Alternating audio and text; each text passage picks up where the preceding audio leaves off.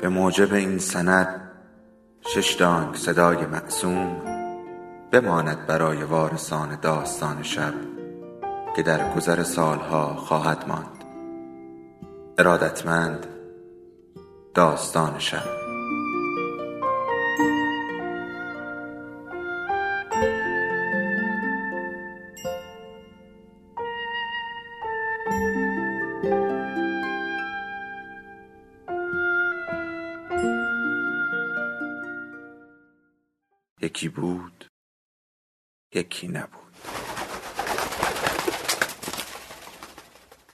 فقط این بلایای طبیعی نیست که تعادل همه چیز را به هم میریزد.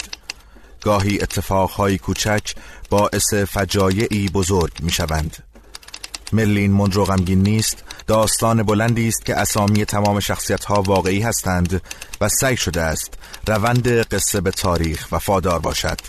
به غیر از آن همه اتفاقات قصه ها و روایت های این داستان غیر واقعی و از تخیلات نویسنده برآمده است.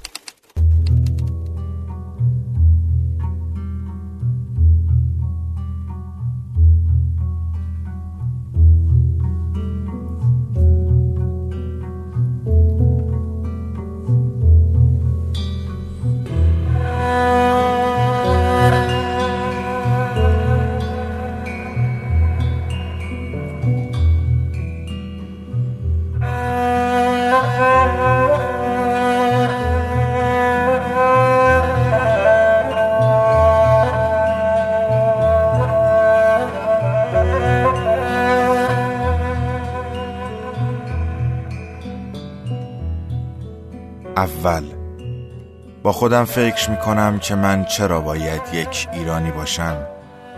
کسی از آدم ها می پرسد دلت می خواهد کجای این دنیا چشمهایت را رو به جهان باز کنی و چند وقت عمرت را در آن محدوده جغرافیایی بگذرانی. من می توانستم یک سیک هندی باشم که در شهر سمانه به دنیا آمدم. مادرم صبحها از شیر کره بگیرد و پدرم روی یکی از اتوبوس هایی که انگلیسی ها تازه به شهر آورده اند رانندگی کند. در خانه روستایی با امه و مادر بزرگم زندگی کنیم. امه از آن زنهای سختگیر باشد و مادرم از آن مادرهایی که گاهی همراه فرزندشان چیزهایی را تجربه می کنند که شاید در سن و سال فرزندشان جرأتش یا اجازه اش را نداشتند. پدرم اما یک روز با خبر مهاجرتش به انگلیس و حرفهایی که بوی خوب خوشبختی می‌دهد به خانه می آید. چیزهایی می‌گوید که یکی از مسافرانش که ندیمه یکی از صاحبهای هندی است شنیده است همان صاحب هندی که همسرش یک زن انگلیسی با پوستی روشن و چشمهایی آبی است دخترهای دوقلویش همسن و سال من هستند و اجازه می دهد وقتهایی که مادرم برایشان کر می‌برد با آنها بازی کنم. دخترها موهای نرم و فرفری طلایی دارند. هیچیشان به صاحب هندی نرفته است به جز پوست گندمیشان که نه مثل پدرشان تیره است و نه مثل مادرشان روشن. پدرم نمی‌داند که ما بیشتر از کره بردن به آن خانه به خانواده صاحب دیوانشی نزدیکیم. مادرم خیلی وقتها پای درد دل خانم انگلیسی می نشیند و من اجازه دارم با اسباب بازی های دوقلوها بازی کنم. اجازه دارم سوار اسب چوبیشان بشوم. به سرم شال ببندم و دنیای خیالیمان را فتح کنم و پادشاه باشم. آن هم وقتی دخترها برایم از شادی جیغ می‌کشند و دستهایشان را به هم میکوبند. در بازی هایمان من بند سینک بهادر می شوم و تمام هند را قلمروی خودم اعلام می کنم پدرم از دنیای دیگری حرف می‌زند که ما تصویر کوچکی از آن را در خانه صاحب دوانشی دیده ایم برای همین حرفهایش از رفتن به آن دنیای پرزرق و برق و بعد از آن بردن من و مادر به آنجا رویایی است که طعم شکلات های شیری دوقلوها را می‌دهد. هیچ کدام از ما اما نمی‌دانیم بعد از رفتن پدر همه چیز به هم میریزد. شورش های داخلی میان سیک ها و مسلمان ها بیشتر می شود. یک شب سیک ها مسجدهای مسلمانان در مرز پاکستان را آتش می‌زنند و مسلمان ها به حق خواهی به روستای ما حمله می کنند پدرم نمی‌داند که مادر در این شورش زخمی می شود زخمش عفونت می کند و بعد از یازده شب که در تب می سوزد بالاخره با بوسه که روی دست های من می‌زند از دنیا می رود من که آتش انتقام به جانم افتاده است به لشکر بنده سینک بهادر می پیوندم در زمان پادشاهی اورنگزیب امپراتور گورکانی گورو نهم گورو تیغ بهادر ملزم به تغییر دادن دین از سیک به اسلام می شود و زمانی که تغییر دین را نمیپذیرد به دستور اورنگزیب کشته می شود بندا سینگ بهادر که در سپتامبر سال 1708 در ناندید در کرانه رودخانه گودواری خانقاهی برپا کرده است با گورو گوبیند سینگ دیداری داشته و به یکی از مریدان او تبدیل شده است. گورو گوبیند سینگ آخرین کسی بود که در مذهب سیک خود را به مریدان این مذهب گورو معرفی کرد. او پیش از مرگش کتاب گرانت صاحب را گوروی بعد از خود معرفی کرد و گفت که این مذهب تا آخرین روز خلقت کاملترین راهنمای سیک خواهد بود. گورو گوبیند سینگ اهل ادبیات بود. به زبانهای پنجابی، هندی و حتی فارسی شعر می گفت در زمان دیدارش با بندا سینگ بهادر نامه ای به اورنگزیب نوشت که به نظم فارسی بود. این نامه به ظفرنامه اورنگزیب معروف است. بندا سینگ بهادر تحت تأثیر اشعار گورو گوبیند سینگ قرار گرفت و هدایت و حمایت او توانست نیروی انسانی کافی و قدرت رهبری مبارزه علیه امپراتوری گورکانی هند را به دست آورد. من پس از مرگ مادرم به لشکر بندا سینگ بهادر می پیوندم و این در حالی است که پنج سال از آغاز سلطنت ملکه آن استوارت که در تاریخ هشتم مارچ 1702 به تخت نشسته بود میگذرد. ملکه آن پس از خواهرش ماری دوم و برادر شوهرش ویلیام سوم توانست قدرت را به دست بگیرد. او دختر دوم جیمز دوم و همچنین آخرین ملکه است که از خانواده استوارت به تخت نشسته است. زمانی که در هند شورش ها و جنگ های داخلی بر سر جدایی مسلمانان و سیک ها بالا می گیرد اتحاد کامل انگلستان و اسکاتلند که در اول می سال 1707 و در زمان پادشاهی ملک آن تحقق پیدا می کند در نتیجه این اتحاد ملکه بر تخت سلطنت انگلستان، ایرلند و اسکاتلند نشست به این ترتیب آن استوارت نخستین فرمانروای پادشاهی بریتانیای کبیر به شمار می آید. زمانی که من دارم در لشکر بند سینک بهادر می جنگم پدرم بعد از شنیدن خبر قتل عام سمانه و مرگ تمام اهالی خودکشی می کند با اینکه من توانم یک پسر جوان فلسطینی باشم که عاشق یک دختر یهودی شده است در ژوئیه سال 1920 نیروهای فرانسه فیصل بن حسین را از دمشق بیرون کردند. با اخراج او از دمشق فرمان روایی او بر منطقه اردن پایان یافت. این در حالی بود که سران محلی سابقه مخالفت با هر گونه قدرت مرکزی در این منطقه را داشتند. در آن زمان شیوخ از انگلیسی ها خواستند اداره منطقه را بر عهده بگیرند. هربرت ساموئل که پس از اشغال نظامی فلسطین توسط انگلیس یکی از دو عنصر صهیونیستی بود که در کادر حکومت انگلیسی فلسطین ظاهر شده بودند خواستار گسترش هیته اختیار دولت فلسطین تا اردن شد. در مارچ سال 1921 در قاهره دیداری میان وینستون چرچیر و امیر عبدالله انجام شد. در نتیجه این دیدار قرار بر این شد که امیر عبدالله از سوی دولت فلسطین اداره این منطقه را بر عهده بگیرد. این قرارداد ابتدا تنها برای شش ماه عقد شد. در تابستان سال 1921 اردن به سرزمین های تحت قیومیت ملحق شد. این به این معنا بود که اردن از سرزمین های ملی یهودیان خارج شد. در 16 سپتامبر همان سال جامعه ملل یادداشتی از آرتور بالفور نخست وزیر وقت پادشاهی دولت متحد را به طور رسمی تایید کرد. بر اساس این مصوبه اردن از بندهای مربوط به تأسیس سرزمین ملی یهودیان و همچنین برنامه تسهیل مهاجرت یهودیان به این سرزمین و اسکان آنها مستثنا شد جلوگیری از مهاجرت یهودیان به اردن توسط انگلیس در حالی تصویب شد که تسهیلاتی برای اسکان یافتن عربها در اردن تدارک دیده شده بود. در واقع 77 درصد از فلسطین را اردن تشکیل می‌داد. رشد ارزی فلسطین و ممنوعیت مهاجرت یهودیان به این منطقه رهبران یهودی را براشفت. رهبران یهودی این امر را یک بیعدالتی آشکار و تقسیم ناعادلانه ارزی که بر اساس اعلامیه بالفور به عنوان سرزمین ملی یهودیان به آنها وعده داده شده بود اعلام کردند. در این میان خانواده گلدا میرسوهان از یهودیانی بودند که پس از اعلامیه بالفور به فلسطین مهاجرت کرده بودند و حالا بر اساس مصوبات تازه باید از فلسطین خارج می شدند.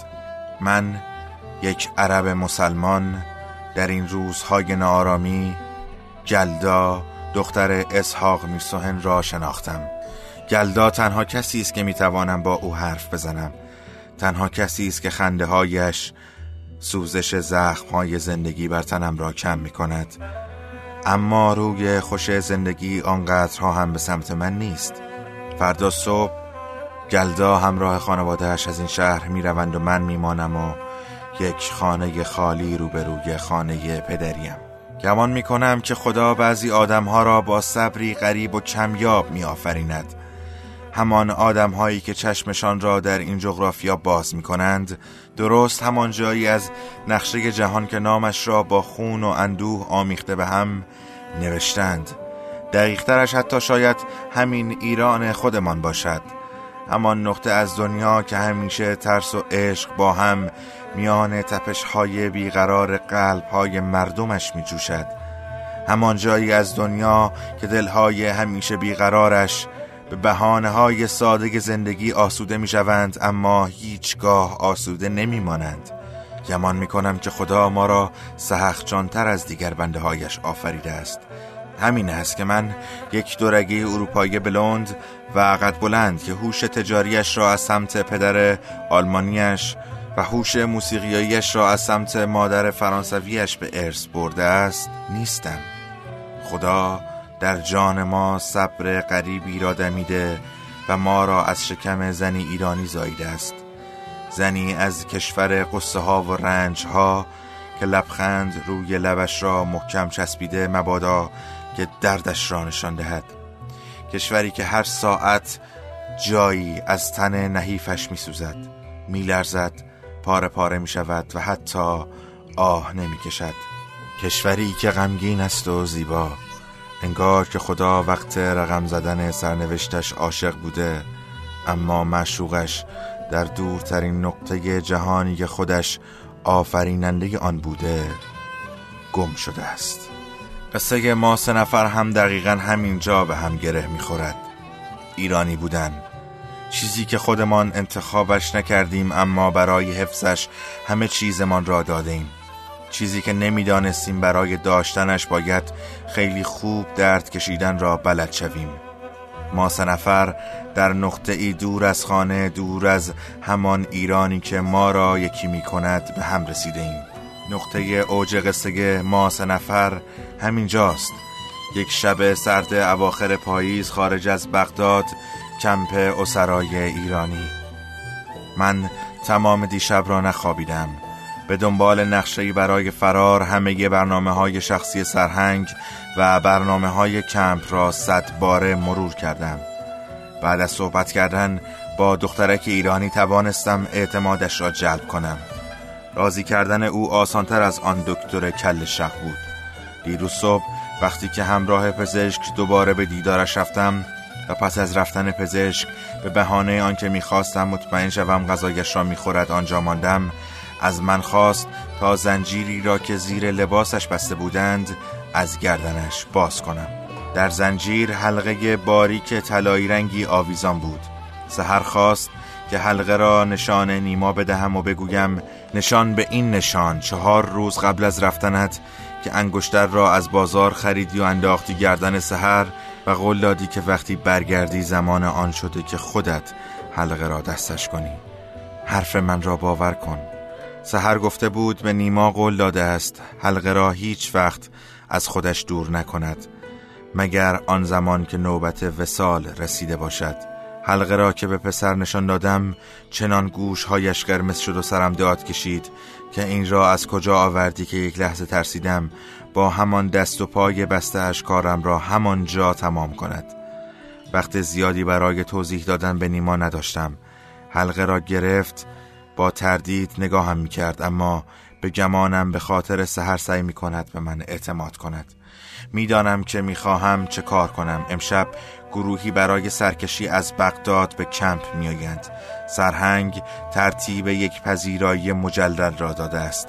این گروه یک بار دیگر هم به اینجا آمده است. از آنجایی که صدام حسین می‌خواهد تصویری از یک رهبر مردمی و نوگرا را در ازهان تدایی کند تحولات گسترده‌ای به نفع زنان عراقی ایجاد کرده است.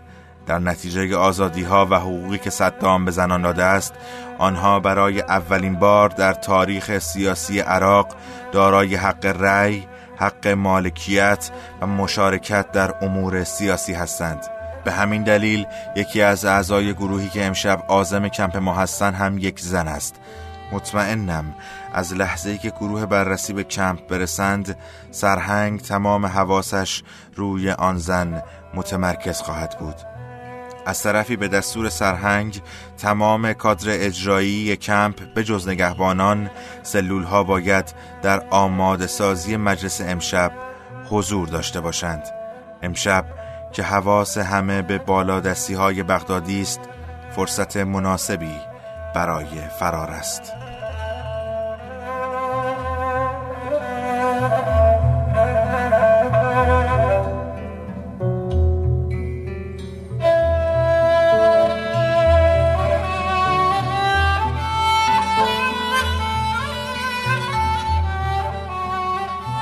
دوم از لحظه ای که با حامد حرف زده و حلقه سهر را از او گرفتم دل در دلم نیست.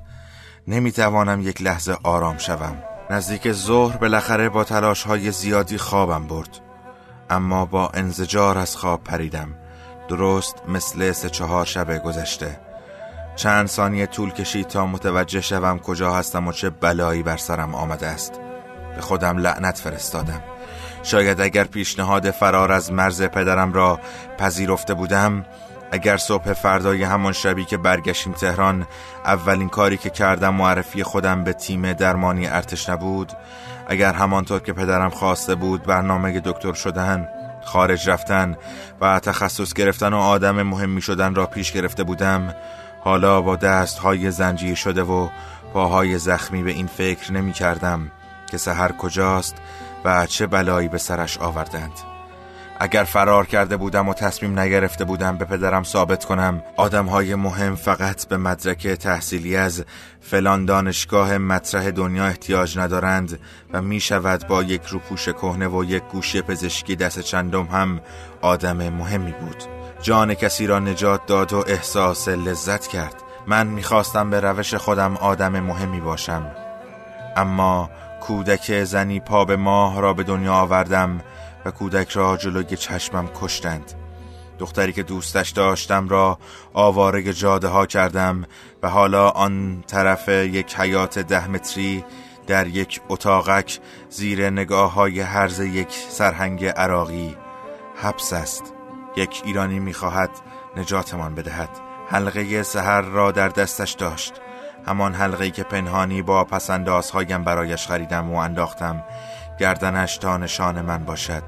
بیقرارم با اینکه باید ته دلم نور امیدی از حضور یک هموطن میان این همه دشمن روشن شود اما هیچ چیزی جز اتفاقات شوم و سیاه به ذهنم نمی رسد نشستن اینجا حکم عذاب را برای من دارد. شاید می‌خواستند دیوانم کنند که من را از بقیه اسیرها جدا کردند و آوردند در این اتاقک انفرادی انداختند. می‌خواهند بیشتر فکر کنم. می‌خواهند بیشتر افکارم مثل رگه هایی از سرب داغ روی مغزم شره کند و سلول های مغزم را بسوزاند. می‌خواهند دیوانم کنند. از پنجره این اتاقک دیگر اتاقهای این اردوگاه را می‌بینم. که صاحبانش از سر شب تا حالا یکی یکی چرا را خاموش و روشن کردند رفتند و آمدند و باز رفتند. مثل این است که یک خبری باشد. از دو روز قبل که من را اینجا آوردند تنها کاری که دارم نگاه کردن به این چراغ هاست که دم غروب روشن می شوند و چند ساعت بعد هم تا خود صبح خاموش می شوند چراغ بعضی از اتاقک ها تا نزدیک های صبح روشن می ماند به نظر می رسد ساکنان این اتاق ها سخت گوشتر باشند که بیشتر در محل کارشان می مانند شاید هم این اتاقک کوچک را نقطه امتری برای گذران عمرشان می دانند تا خانه ای که شاید کسی را در آن ندارند یا دارند که منتظرشان باشد برایشان غذای گرمی آماده کند و وقتی برمیگردند با لبخند نگاهشان کند. شاید آنها هم مجبورند. کسی مجبورشان می کند که بمانند. آدمها را شکنجه دهند. از زیر زبانشان حرف بکشند و آنقدر آزارشان بدهند که حتی خودشان را هم انکار کنند. امشب فرق دارد. امشب چراغها به طرز عجیبی خاموش و روشن می شوند چند پنجره کنار هم روشن ماندند و از پشت شیشه هایش تون تون سربازها رد می شوند در این اردوگاه یک خبرهایی است که نمی‌فهمم. اتفاقات این اردوگاه فرقی به حال من نمی کند من در درد و رنج خودم گیر افتادم و نمی‌توانم رها شوم. اشتباهات آدم ها تبدیل به رنج آنها می شود بعضی از اشتباهات از سر حماقت پیش می آید و این در اصل حماقت ها هستند که باعث رنج آدم می شوند حماقت یک نفر فقط خودش را آزار نمی دهد یک آدم احمق با اشتباهش می تواند زندگی خیلی از آدم های دیگر را تحت تأثیر قرار بدهد و عذابشان دهد. این به معنی تکامل ارتباطی انسان نیست. این درد همه جانبه زمانی اتفاق می افتد که حماقت از علت بودن یک اشتباه می کاهد و به معلول بودن رنج می افزاید. این رابطه علت و معلولی میان حماقت و رنج اما تنها وجه ماجرا نیست. آدمهایی هستند که راه درست را انتخاب می کنند احمق نیستند فکر می کنند جوانه به یک اتفاق را در نظر می گیرند و بعد از آن تصمیم می گیرند چه عکس عملهایی به آن نشان دهند. اما حتی این انتخاب درست و منطقی هم باعث رنج می شود فرقش این است که کفه علت بودن انتخاب درست بر کفه معلول بودن رنجی که آدمها در نتیجه اش می‌کشند سنگینی می‌کنند. این به این دلیل است که زمانی که انسان قدم در راه درست می‌گذارد نوری ذهن و جانش را روشن می‌کند. نوری که نامش امید به شدن هاست. در چنین مواقعی شک از دل آن فرد بیرون می رود و می تواند از امید مرهمی برای رنجهایش بسازد و درد را تحمل کند. من فکر می کنم جزء دسته اول هستم که در باطلاق اشتباهات خودم دست و پا می‌زنم. من در دسته نامطلوب طبیعت قرار دارم. بالاخره روزی که خیلی هم دیر نیست طبیعت من را سرکوب می کند من فضا و اکسیژن مصرفیم را به افراد دسته مطلوب می دهم و از بین می روم. اما این شاید تنها سودی باشد که آدمهایی شبیه من به چرخه طبیعت می رسانند. اما مشکل آنجاست که در هنگام غرق شدن در این منجلاب دارم سحر را با خودم پایین می کشم. سحر از دسته دوم است سحر نباید به خاطر حماقت من از بین برود باید کاری بکنم اما هیچ کاری از من بر نمی آید از خودم متنفرم که شبیه یک پادشاه شکست خورده افتاده هم گوشه این اتاقک و منتظرم همه آدم هایی که من را می‌شناسند یکی یکی پشت تریبون اصلی این زندگی بروند و از من اعلام حمایت کنند. انتظار دارم بعد از تمام شدن مراسم هر کس نرود پی زندگی خودش. همه آدم های دورم را بگیرند و دیگر هرگز این همه تنها رهایم نکنند. من در انتهای چاه بی کسی هایم منتظر نشستم تا این آدم ها یا حتی یک نفر و فقط یک نفر به من رو کند و نجاتم دهد. در پس این احساسات در هم و بی اساس و بی کسی های مدام و تنها بودن ها در پس این استیصال و بیچارگی که من را در خودش فرو می کشد و هر بار ام را بیرون می ریزد در پس این تنهایی که خاصیت غربت و جاماندگی است و از دل دور افتادگی ها زایده شده است اما شاید راه حلی باشد.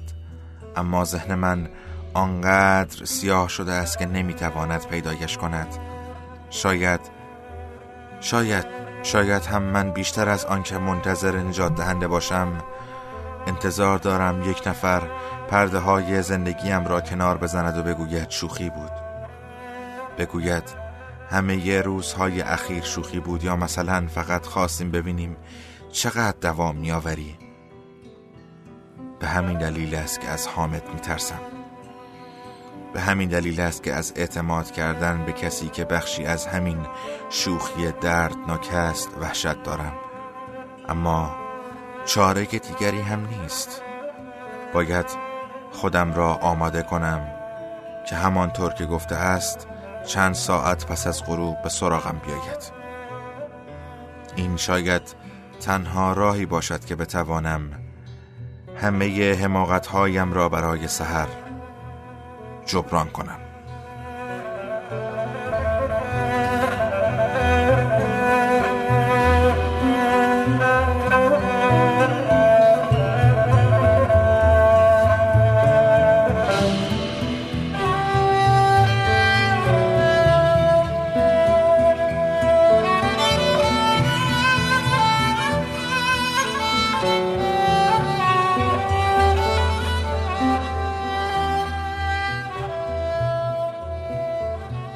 سوم.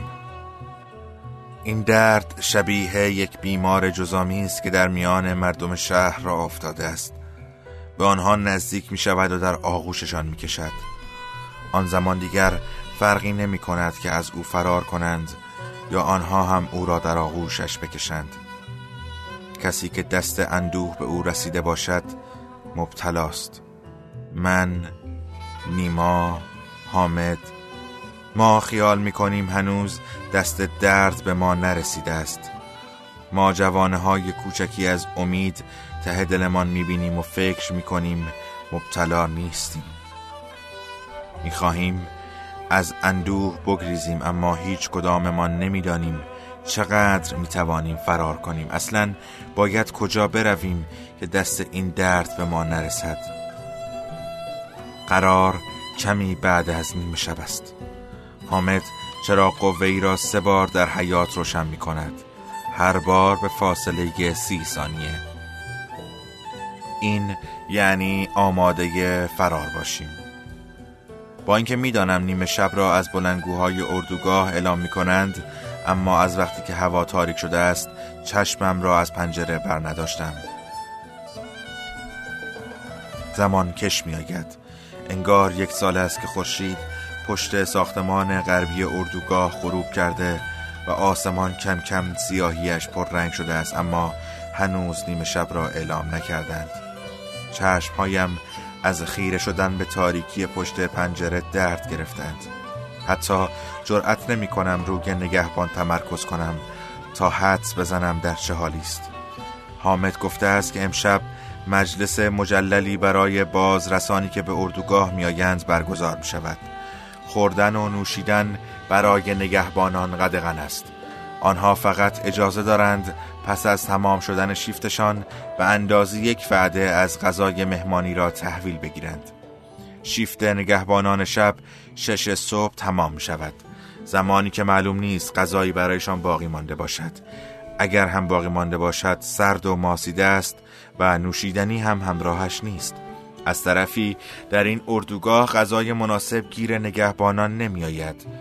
با این اوضاع چه کسی که به وسوسه شام گرم و تازه ای از غذای مهمانی و شراب مخصوص مهمانان ویژه نبگوید شام و شراب را حامد کمی مانده به نیمه شب برای نگهبان اتاقک من و نیما می آورد چون نیمه شب زمان سرو شراب مخصوص برای مهمانان است و پیش از آن حامد نمی‌تواند به شراب دسترسی پیدا کند. او در شراب مخدر می ریزد و زمانی که مطمئن شد نگهبانها خوابشان برده است چرا قوهش را روشن می کند حالا من چشم دوختم به سیاهی پشت پنجره و منتظر نوری هستم که نشان نجات یافتن ماست. قلبم تندتر از حالت معمولیش می‌زند. کف دست هایم عرق کرده است. دارم سعی می کنم ذهنم را روی دیدن نور در تاریکی متمرکز کنم تا به اتفاقات بدی که می تواند در انتظارمان باشد فکر نکنم. اگر فکر کنم بیشتر می ترسم و نمی توانم انجامش بدهم. زیر لب تکرار می کنم نور در تاریکی نور در تاریکی نور در تاریکی. سعی می کنم کلمه ها را در ذهنم هجی کنم که ذهنم بیشتر مشغول نور بماند تا چیز دیگری. نور در تاریکی. نور در تاریکی. نور در تاریکی. از بلنگوهای اردوگاه نیمه شب را اعلام می کنند احساس می کنم صدای قلبم حتی از صدای بلندگوها هم بلندتر است. خوابم گرفته است. دقیقا حالا که به لحظه ای که از صبح منتظرش بودم نزدیک شدم خوابم گرفته است. دلم می‌خواهد ساعتها به خواب بروم. عمیقترین خوابی که تا امروز رفتم را نیاز دارم. دلم می‌خواهد بخوابم و در خانه خودم در اتاق خواب خودم با صدای خانباجی خنده های سارا و ساغر بلند بلند حرف زدن های یونس یا صدای قوطی های رنگ بابا حسن بیدار شوم. دلتنگی شبیه اشک حلقه می‌زند در چشمانم. دیدم تار می شود به خودم و احساسات وقت نشناسم لعنت میفرستم. نباید گریه کنم اما ریختن اشک هایم دست خودم نیست. میان اشک ها نوری را می‌بینم که در تاریکی برق می‌زند. یک دو سه. تمام شد سهر. تمام شد. هشت نو ده. برمیگردی خانه برمیگردی پیش ساغر و سارا. پونزده شونزده هیفده خانباجی را بغل می‌کنی دوباره با یونس کلکل می‌کنی. بیست و دو بیست و سه بیست و چار تمام شد سهر بیست و نو سی. نور دوباره میان تاریکی میدرخشد. یک دو سه. چند دقیقه دیگر نیما را می‌بینی. ده یازده. این همه راه آمدی این همه سختی کشیدی که دلت به دیدنش آرام شود. به چند لحظه گرفتن دستهایش گرم شود. نوزده بیست دیگر تمام شد سهر. سختی هایت تمام شد. بیست و نو سی. برای سومین بار هم نور را می‌بینم. دستم را می‌برم به طرف تیغی که صبح امروز جایی میان تناب قایمش کرد تا بعد از دیدن نور برش دارم. تیغ را میان انگشت هایم احساس می‌کنم. دستش را در مشتم می‌گیرم. سرش را روی تناب های دست دیگرم می‌کشم. باید سریع عمل کنم. چیزی نمانده که حامد برسد. یکی از تناب ها بریده می شود سر تیغ پوست دستم را می برد لبهایم را روی هم فشار می دهم که از سوزش و درد صدایم بلند نشود. تیغ از دستم می افتد. به دنبال صدای برخورد تیغ با زمین صدای صندلی نگهبان را میشنوم که پشت در تکان می‌خورد. صدای فرو رفتن کلید در قفل و باز شدنش. در باز می شود حامد پشت به روشنایی بیرون از اتاق به من نگاه می کند سری جلو می آید و سعی می کند خودش تنابها را باز کند. از روی صندلی بلندم می کند پاهایم خوش شدند. هر قدمی که برمیدارم از کف پاهایم تا پشت کمرم تیر می کشد حرکت خون را روی دستم احساس می کنم دستم را با لباسم محکم می گیرم فکر می کنی بتونی بدوی؟ نه نمی‌توانم بدوم اما چاره دیگری هم ندارم. سرم را به نشانه بله تکان می دهم از اینجا که بریم بیرون باید پنج تا اتاقک بریم جلو. نیما اونجاست. بعد از اونجا میریم توی حیات و از پشت ساختمون شرقی بیرون میریم. دنبال حامد راه میفتم از کنار نگهبان که شبیه جسد روی صندلیاش افتاده است رد می‌شویم. نمی‌دانم از ترس فرار است که قلبم خودش را اینطور محکم به سینه‌ام میکوبد یا از هیجان دیدن نیما. احساس می‌کنم نفسم سنگین شده است. پشت در اتاقک نیما می‌رسیم. حامد کلید را از جیب نگهبان بر می دارد. در را باز می کند به دنبال حامد وارد اتاق می شوم. نیما را هم مثل من به صندلی بستند. روشنایی بیرون اتاق داخل اتاق را کمی روشن کرده است. صورتش را می بینم می توانم تشخیص دهم که صورتش زخمی است. حامد تناب پاهایش را باز می کند و کمکش می کند تا از روی صندلی بلند شود. نیما نمی تواند روی پایش بیستد. حامد زیر بغلش را می گیرد کسی که روبروی من ایستاده است و حتی نمی تواند یک قدم بردارد نیمای من است. همان کسی است که من خانه و خانوادم را به خاطرش رها کردم و راه افتادم از تهران تا جنوب. دنبالش آمدم. همان کسی است که نمی توانستم وقتی نبود تهران را تحمل کنم. آخ نیما تفلک من. ببین چه به روزت آوردند.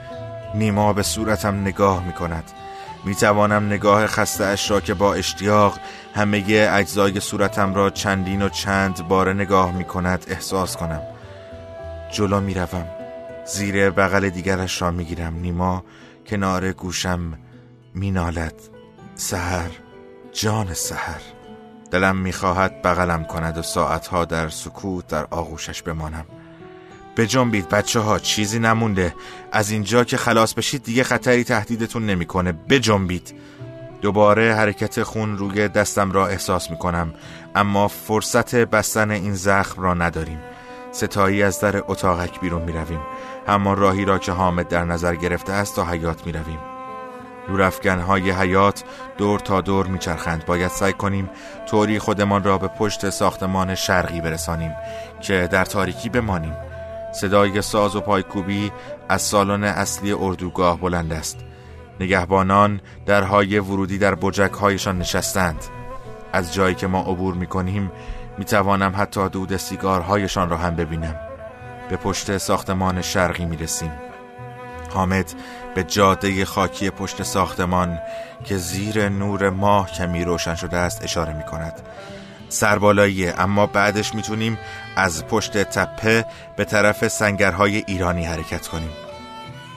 هرچقدر از اردوگاه دورتر می‌شویم سنگینی روی سینه ام کمتر می شود به بالای تپهی که حامد گفته بود می‌رسیم. حامد نفس نفس زنان می‌گوید تمومه تمومه. دیگه دستشون بهمون نمی‌رسه. می‌تونیم یکم اینجا بشینیم تا نفس تازه کنیم. نیما را به آرامی روی زمین می‌گذاریم. حامد قمقمه آبی را که به کمرش بسته بود به طرفم گرفت. یکم بخور. قمقمه را می‌گیرم و به لبهای نیما نزدیک می‌کنم. نیما لبه قمقمه را میان لبهایش می‌گیرد و چند جوره از آب می نوشد قمقمه را به طرف من حل می دهد تا خودم هم آب بنوشم. من هم چند جوره از آب می نوشم و قمقمه را به حامد پس می دهم نیما دستهایش را قاب صورتم می کند زمزمه می کند سهر لبهایم بعد از این همه روزهای بدبختی و بیچارگی بی اختیار به لبخندی باز می شوند نیما انگشتش را کنار ابرویم روی یکی از زخمهای صورتم می کشد با یکی از دستهایش زنجیر و حلقه را از جیبش بیرون می آورد زنجیر را باز می کند و حلقه را از آن بیرون می آورد حلقه را می گیرد میان دو انگشتش و با همان صورت زخمیش به من لبخند می زند دستم را به دست دیگرش می گیرد و حلقه را دستم می کند همه این راه را آمدم برای رسیدن به او. همه این سختی ها را کشیدیم برای با هم بودن. در فیلم های یونس دیده بودم که مردها چطور از معشوقشان خواستگاری می کنند من هم گاهی تصورش را کرده بودم. تصوراتی که همه با تصویر نیما کامل می شد اما تصورات من کجا و تنهای خسته زخمی ما کجا؟ لباس های پاره و نشستن روی خاک بیابانهای عراق کجا؟ باید دلم برای بیچارگیمان بسوزد اما نمی‌توانم این همه ذوقی که در وجودم ریخته است را نادیده بگیرم. نیما دوباره زمزمه می کند. سهر همین که می خواهم جواب بدهم حامد هیس بلندی می کشد صدای کشیده شدن زامن چندین اسلحه را به وضوح می شنفیم. یک لحظه احساس می کنم دنیا در همان ثانیه برای هر سه نفر ما متوقف می شود شاد اومد عروس اومد اسب سمند تبتاز شاد اومد عروس اومد اسب سمند تبتاز بس که خوشگل روس به آسمون می‌کنه ناز. سنا او و پول ببین با چه نشاد کرده ساز سر را کنار برند ماد میخه نار بزنه. سیب سرخ به دومنه یار بزنه. سر را کنار برند ماد میخه نار بزنه. سیب سرخ نار سرخ به دومنه یار بزنه.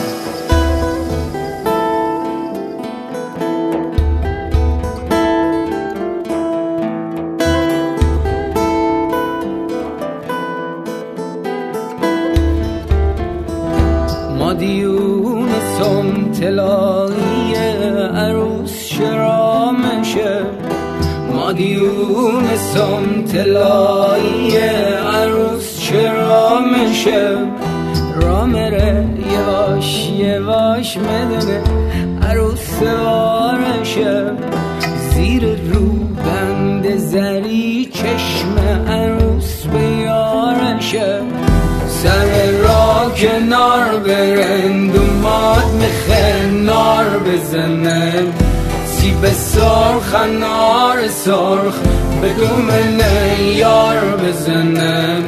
سر را کنار اومد میخه نار بزنه.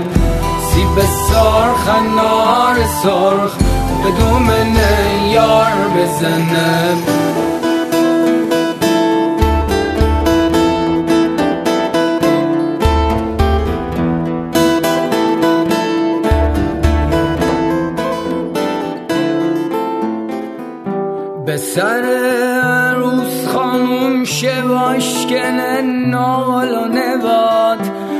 سر عروس خانوم نال و نباد یل ترم پر یراق به چه خوب میاد.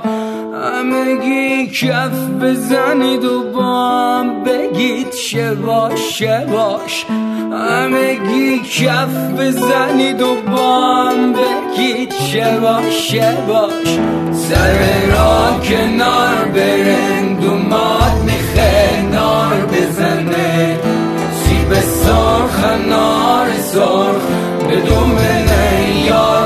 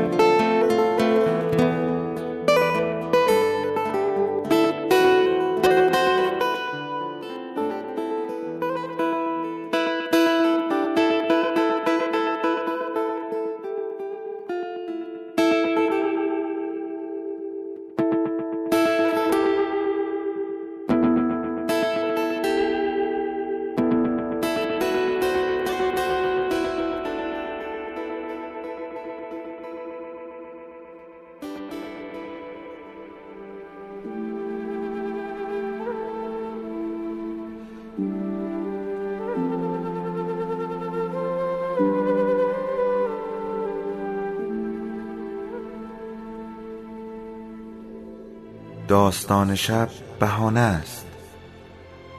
برای با هم بودن دور هم نشستن شنیده شدن.